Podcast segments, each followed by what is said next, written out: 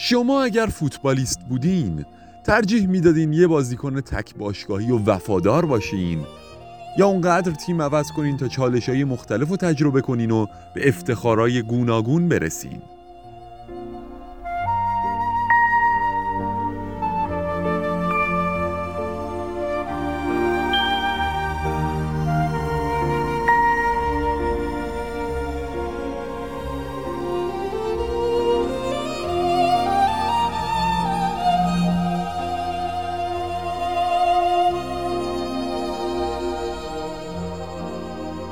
سلام، خیلی خوش اومدید به قسمت یازدهم از پادکست های کورنرکست. من بردیا هستم، خیلی خوشحالم که یه قسمت دیگه میتونم کنارتون باشم.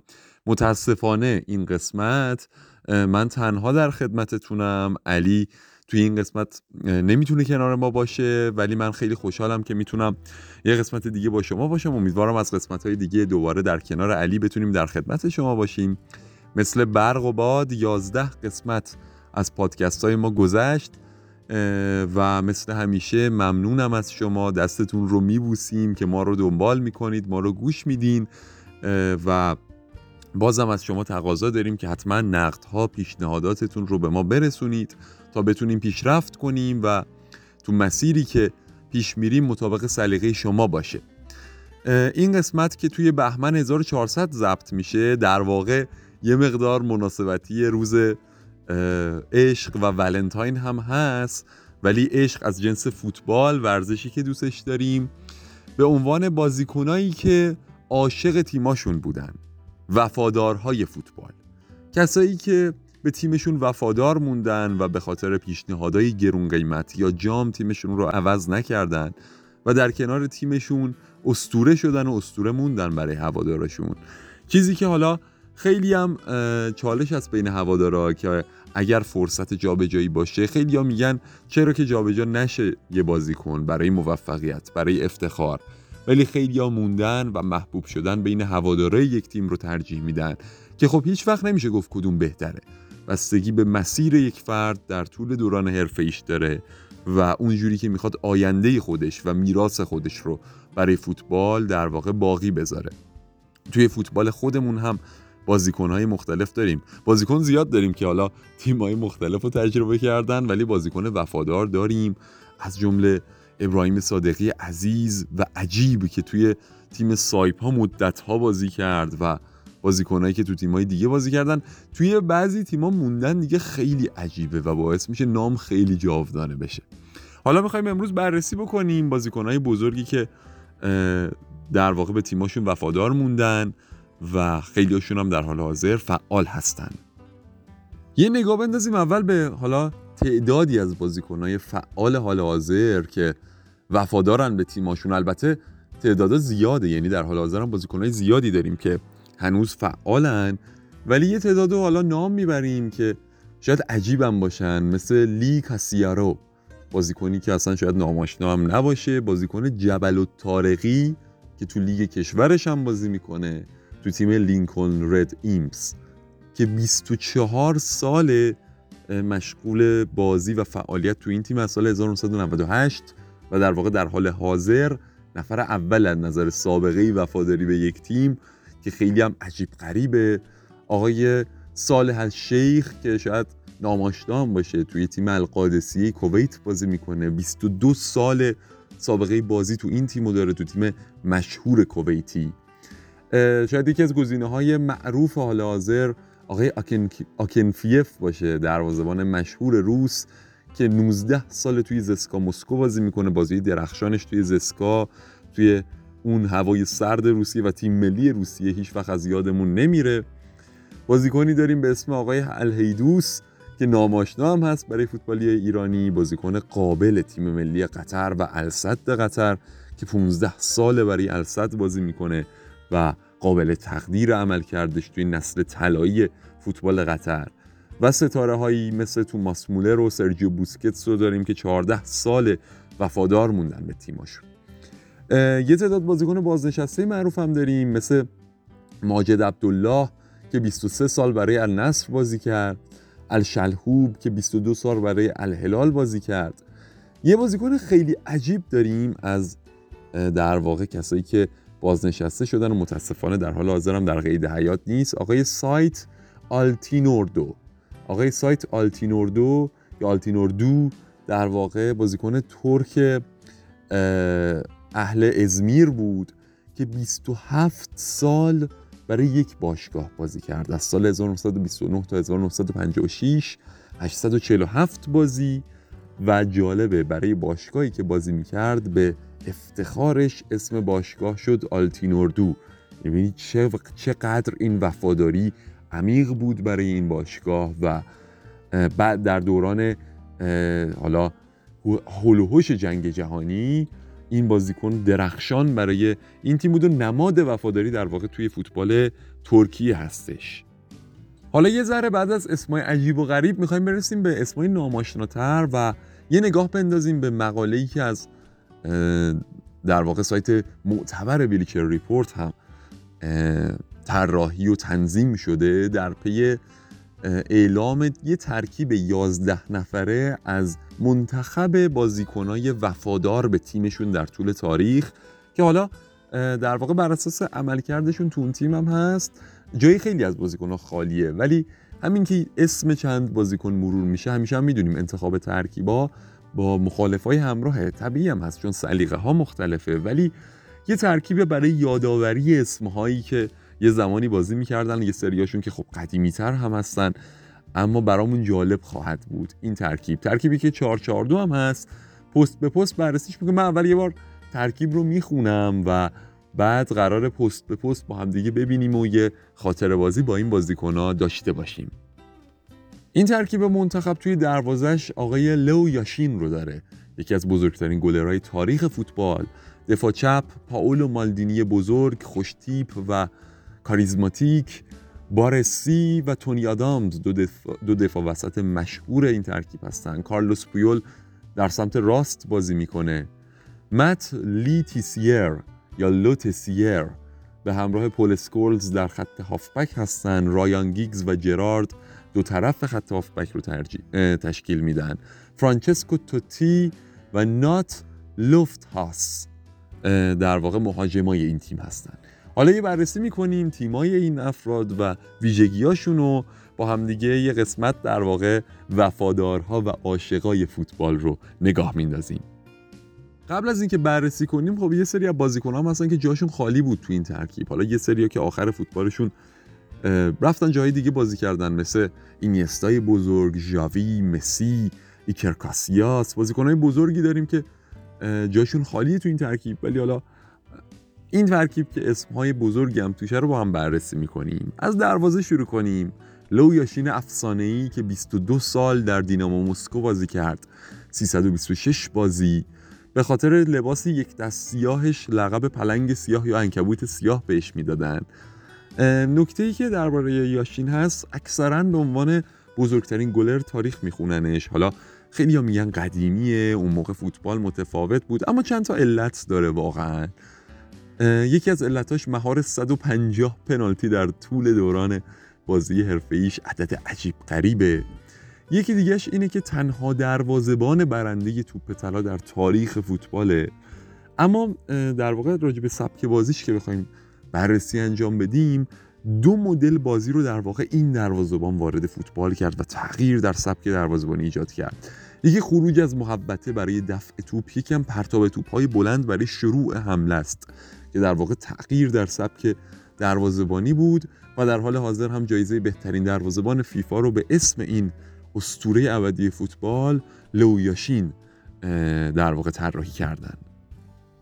برسیم به آقای پاولو مالدینی. پاولو مالدینی محبوب، جذاب و بزرگ، یکی از در واقع درخشانترین مدافعان تاریخ فوتبال، یکی از جذابترین بازیکنهای تاریخ فوتبال، با چشمان کاریزماتیکش درون زمین مگه میشه دوستش نداشت. بیست و پنج سال بازی برای میلان، نهصد و دو بازی که ششصد و چهل و هفتش در لیگ بوده، قهرمان هفت سری آ، کسی که در سی و نه سالگی بهترین مدافع سال یوفا شد، یکی از اون مدافعایی که عموما میگن بهترین دفاع چپ تاریخ و حالا در کنار چند اسم دیگه کاندید قطعاً برای این عنوان مثل روبرتو کارلوس، ولی مالدینی از نظر دفاعی حتی تغییر پستاش باعث شد توی حمله هم درخشان باشه و تکلای معروفش همیشه به عنوان یک کاپیتان درخشان لقب ال کاپیتانو رو هم گرفت در میلان، یکی از بزرگترین مدافعانی که فوتبال به خودش دیده.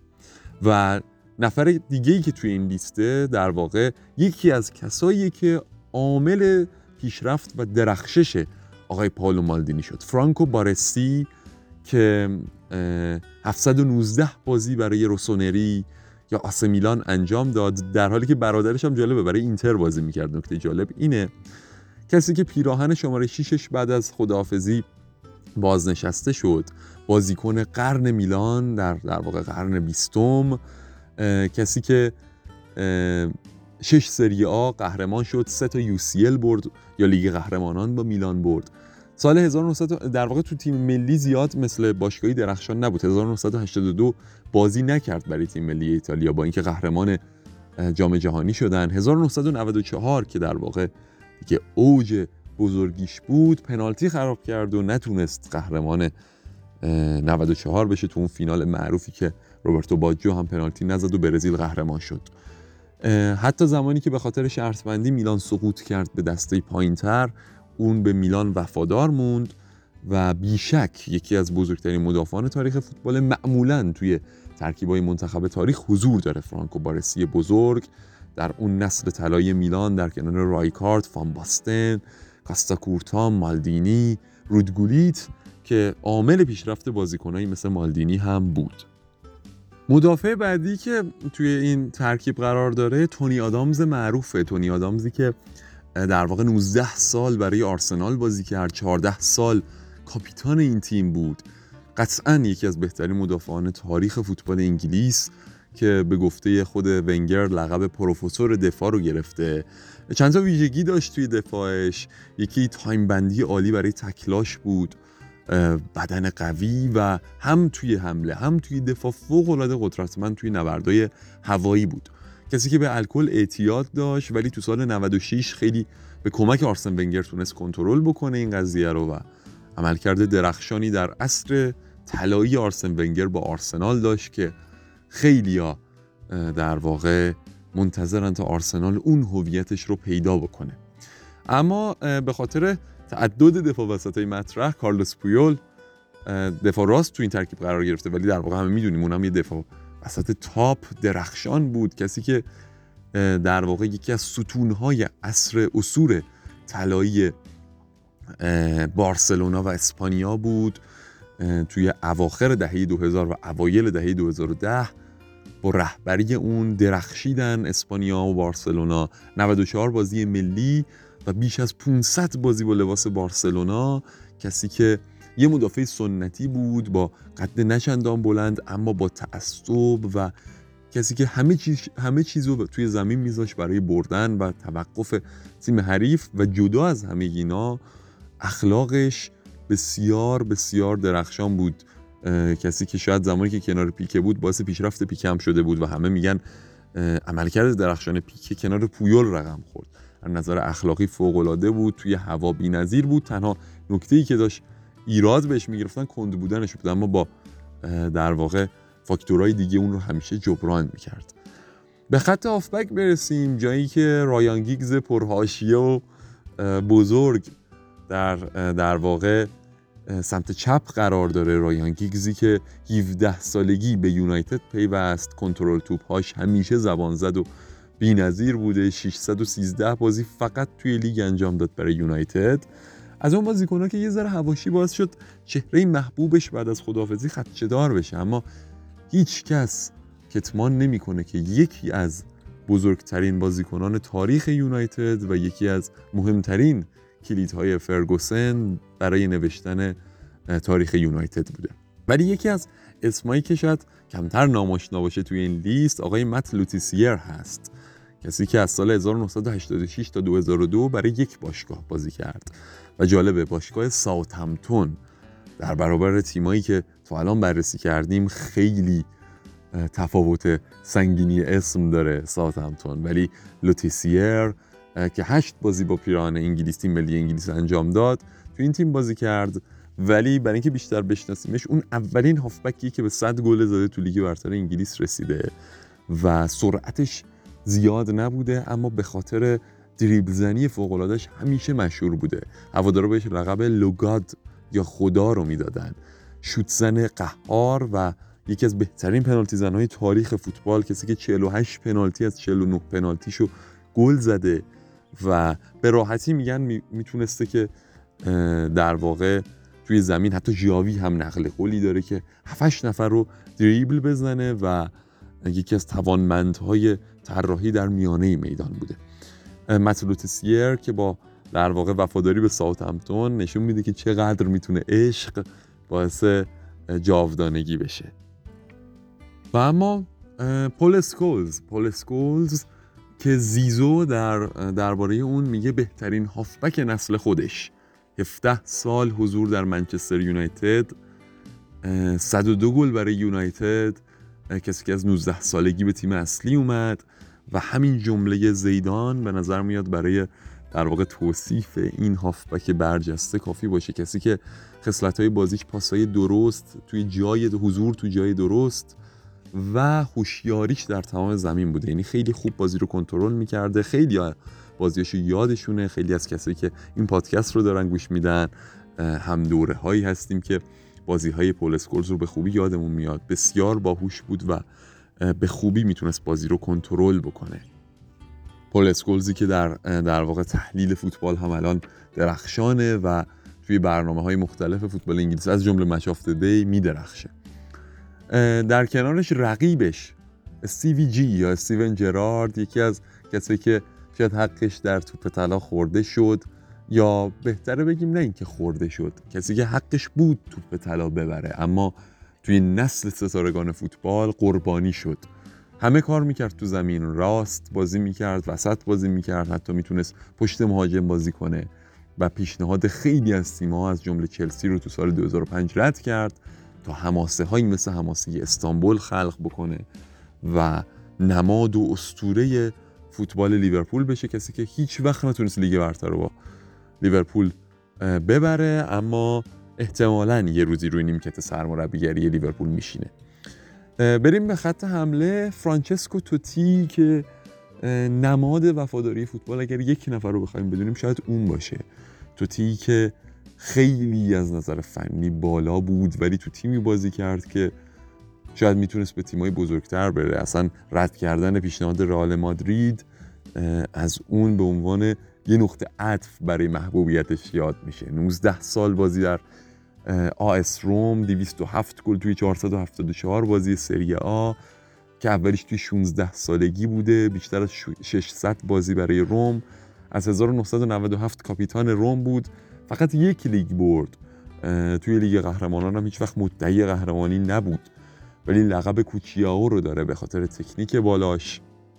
و توی تیم ملی هم که خب هیچ وقت مثل باشگاهی درخشان نبود، نه تا گل فقط توی پنجاه و هشت بازی ملی. حاشیه هم زیاد داشت به خصوص هولوحوش جام جهانی دو هزار و دو، ولی از نظر فردی بی‌نظیر بود. پنج بار بازیکن سال ایتالیا، دو بار بهترین بازیکن سال سری آ و کفش طلای سال دو هزار و هفت. چیپ‌های دیدنیش، پاس‌های دیدنیش، اون آرامشش هیچ وقت از یادمون نمیره. یه گلادیاتور واقعی و شاید نماد وفاداری توی فوتبال و تو روز ولنتاین. و کنارش هم یه اسم دیگه است که مثل لیتیسیه شاید در واقع ناشناخته تر از بقیه بازیکن‌های این لیست باشه.